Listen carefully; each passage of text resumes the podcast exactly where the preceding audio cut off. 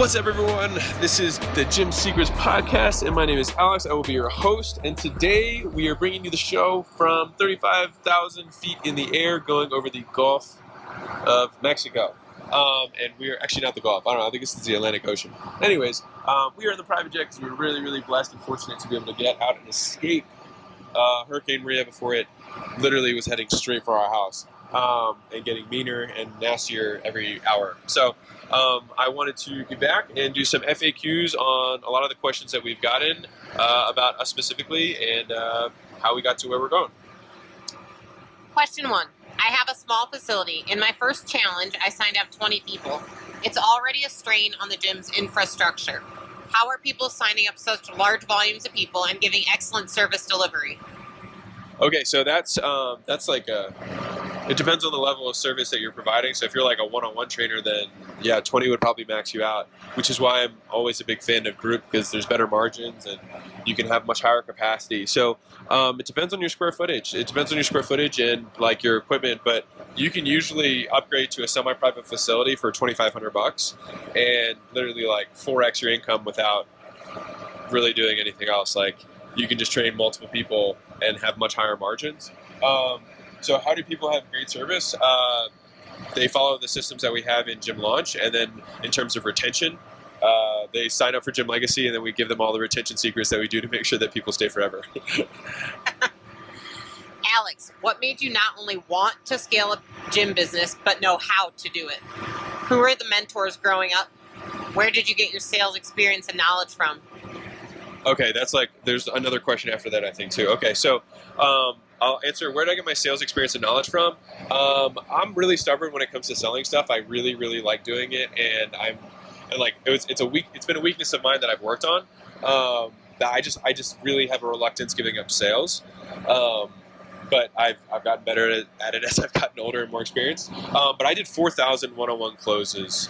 Um, and so I actually never did any sales training. I didn't even know what I was doing, but you do 4,000 of something and you tend to get pretty good at it. Um, so that's the sales experience. Who are the mentors? Um, gosh, biggest mentors I have uh, Russell Brunson, his materials, Dan Kennedy, um, who was Russell Brunson's mentor. Um, Dan Kennedy's awesome. Consume all of his content, read all of his books. He's amazing. He's fantastic. He will change your business, change your life. So definitely do that if you execute it. Um, Alex Charfen is unbelievable. He's brilliant when it comes to operations and scaling. Like the scaling part is really Charfen. Like Charfen's been like the best ever for that. Um, those are probably the, the answers to that question. And what was the first question about scaling? What made you not only want to scale a gym? Okay. know What made me know how to scale? Uh, I didn't know. I, uh, I, I'm telling you, like uh, Niels Bohr said that an expert is someone who's made all the mistakes in a very narrow field, and that's what it feels like for me. Um, I like the reason we know X works is because we tried Y, Z, W, and V, and like it didn't work. So. Um, but Charfen has helped us a ton with scaling this business, and I, if I had known all the stuff that I know now, um, it would have been way less painful. Um, but scaling the gyms was really just like how can I provide external? uh, It, it was really just figuring out one position at a time, and uh, all this stuff in, is, is covered in Steps to Freedom and Gym Legacy. Like literally, we have like the entire escape plan. Um, but the easiest way to think about it mentally is what is the highest return on my time that I can get, and what activities do I am I doing that are the lowest return on my time, and how can I get someone else to do them so I can free up more time to do a higher return? And you just continually do that process over and over again.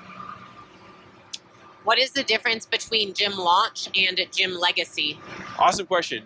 Gym Launch is a um, is a kind of just a, a complete product, but it's it's a standalone product, and what it does is it's just cold traffic acquisition.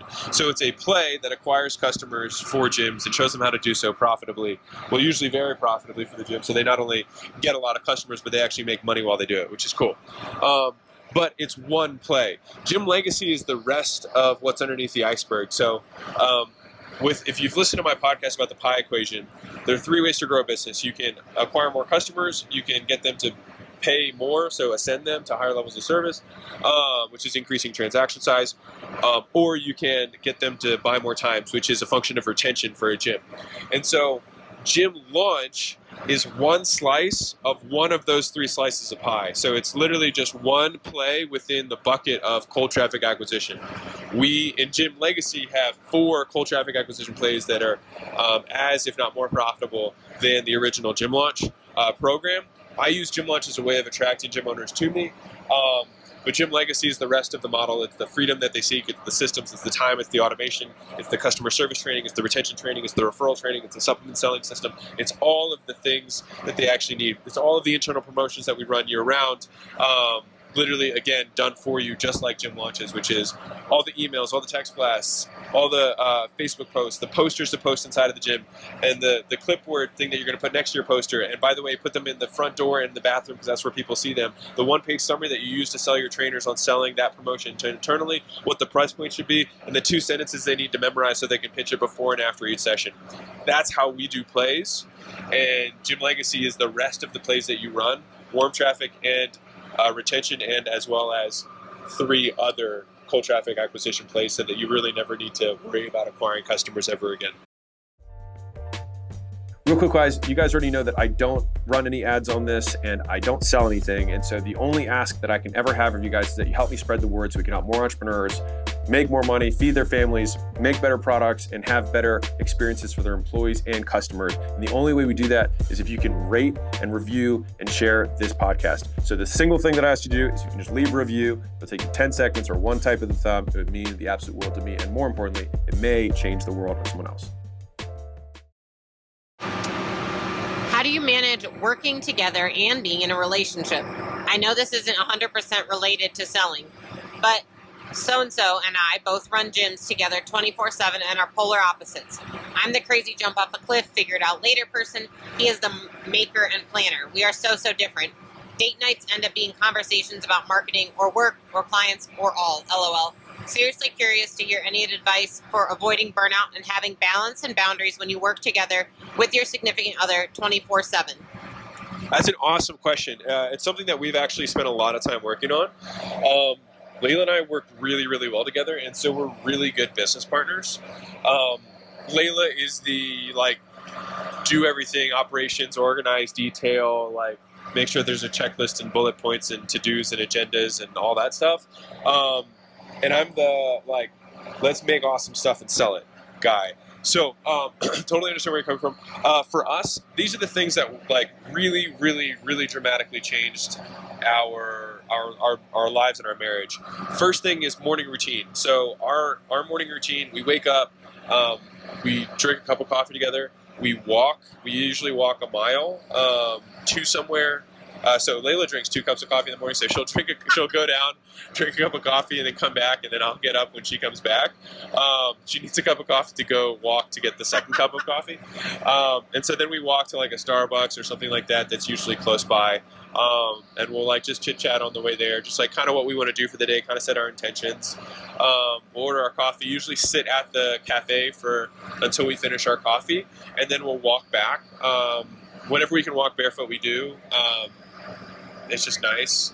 Yeah, and uh, we and then after we get back, uh, we'll have a green shake and uh, we'll read our Bibles together, and then we pray for each other. So like our morning routine's like legitimately like an hour and a half. Um, and some people are like, I don't have time for that.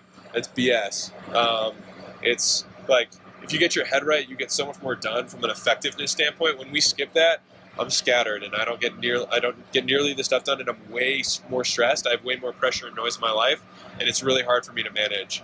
Um, the next thing we do is that we work out together. We have that planned in the middle of the day. Um, that's like a non-negotiable. Like we always go at. Uh, I mean, I always go three days a week. Leila goes every day, but like mine is three days a week. That's what I commit to. Um, but it's like from two to four. That's when we, we go to the gym, and so we go to the gym together and we work out together. So that's cool. And then um, after that, at night, um, we'll, a lot of times we'll go for a second walk, um, which we really really enjoy. And um, again, uh, we read at night, or we'll like watch an episode of like Game of Thrones or something. Um, but we're really, really consistent with it. And then uh, we have one date night a week, and then we have one like relationship night a week. So for us, Tuesday nights is uh, like where we work on our relationship. We watch like you know relationship sermons, seminars, whatever, just to like always have it at the forefront of our mind. Um, because if you work on your relationship, uh, like your business will make more money. Like I promise you. Um, and so the whole point is like as long as we can like just keep flowing, uh, we do great with that. We also have really clear separation of roles. Like I do just like I make the sales processes, um, and then I make the actual products that we sell, and I market and make the advertisements and get people to walk in the door. Like I make, I'm the rainmaker for our business, and then Leila, she can describe her role. So yeah, Alex is the rainmaker. I'm basically okay. You made the rain. Now who's going to, you know, collect the rain or uh, get everyone umbrellas? So if he decides, hey, we're all jumping off this cliff, I have to decide how we're gonna create a ladder to get down. Um, and so that's the creation of processes, directing people, trying to keep um, issues from getting to him and kind of acting as a barrier. And honestly, like if you're in a relationship working together, which a lot of our gym owners are, it takes work. Like we had times when we were dating and not married where it was rough and like we didn't know how to decipher who did what and all these things. And it wasn't until we wrote it down and really decided that we had to separate everything. We don't do the same things that it became really easy for us. Um, as well as like being okay with not having control over every area of the business. Like Alex is okay. Go ahead. Yeah, I just want to say this one was really hard for me because like Gym Launch was my business. Like it was my business first, and then I started dating Leila, and so like to like I did the sales. I you know what I mean. Like that was my thing, and then now she manages the sales team. I don't manage the sales team, not because I can't sell, but because it's not the like that's how we divided roles up. She's COO and I'm CEO, and so we just keep those roles really clear. Um, also, if you are dating someone and have been dating them for like three years, just marry them. You will make way more money, and it's like all of your you'll get so much attention back because you won't be like there's this like total security in like knowing like okay we're partners we're in this like let's go. um, and so um, essentially, just like he said, uh, yeah, go all in. It's really like for both of us, I think. Um, we know that we're each other's partner and we're each other's everything, and that we both have the same goals and we share the same vision of how we want to change this industry. And so, if you and your partner both have the same goals, you have to decide what you're going to do to get there. Like saying that I was an operational person is a lie. Uh, when Alex and I met, I was really good at sales, and that's why we started working together. You know, a month after we started dating, is because I had a skill that he wanted to try and replicate in someone else. And so he replicated his sales ability in me, and then I, and then him and I did in other people. And so me deciding and taking over operations was not really out of wanting, but out of necessity. Um, when you're with a partner trying to grow a business, it doesn't really matter what you want to do. Like, yeah, of course, I think marketing is cool and like content is cool and like you know, doing all that stuff. But you know what I think is cool too is like having a business that actually freaking works. And so, like having him do that and me do the operations, like you like whatever you're good at. So if one of you is not good at something, or both of you are good at one thing and not something else, one of you has to suck it up and become good at the other thing. And when you become good at it, then you'll start to like it. Because I love operations now, but I tell you, like a couple of months ago, I did not like it. And let's wrap this one up. Hope that was useful for you guys. Um, we have any more questions? No, that was the last question. Okay, awesome, guys. Uh, hope this was valuable. And uh, if you're a gym owner and uh, you uh, would like to fill your gyms, um, we kind of do that for a living. So just go to idon'thatemoney.com, um, apply on that page, and we'll hop on the call. No pressure. We're not going to try and sell you anything. Or at least we're not going to try and pressure you into giving us money. We don't take money on the first phone call. So, anyways, have an awesome day, guys. Catch you on the flip side. Bye.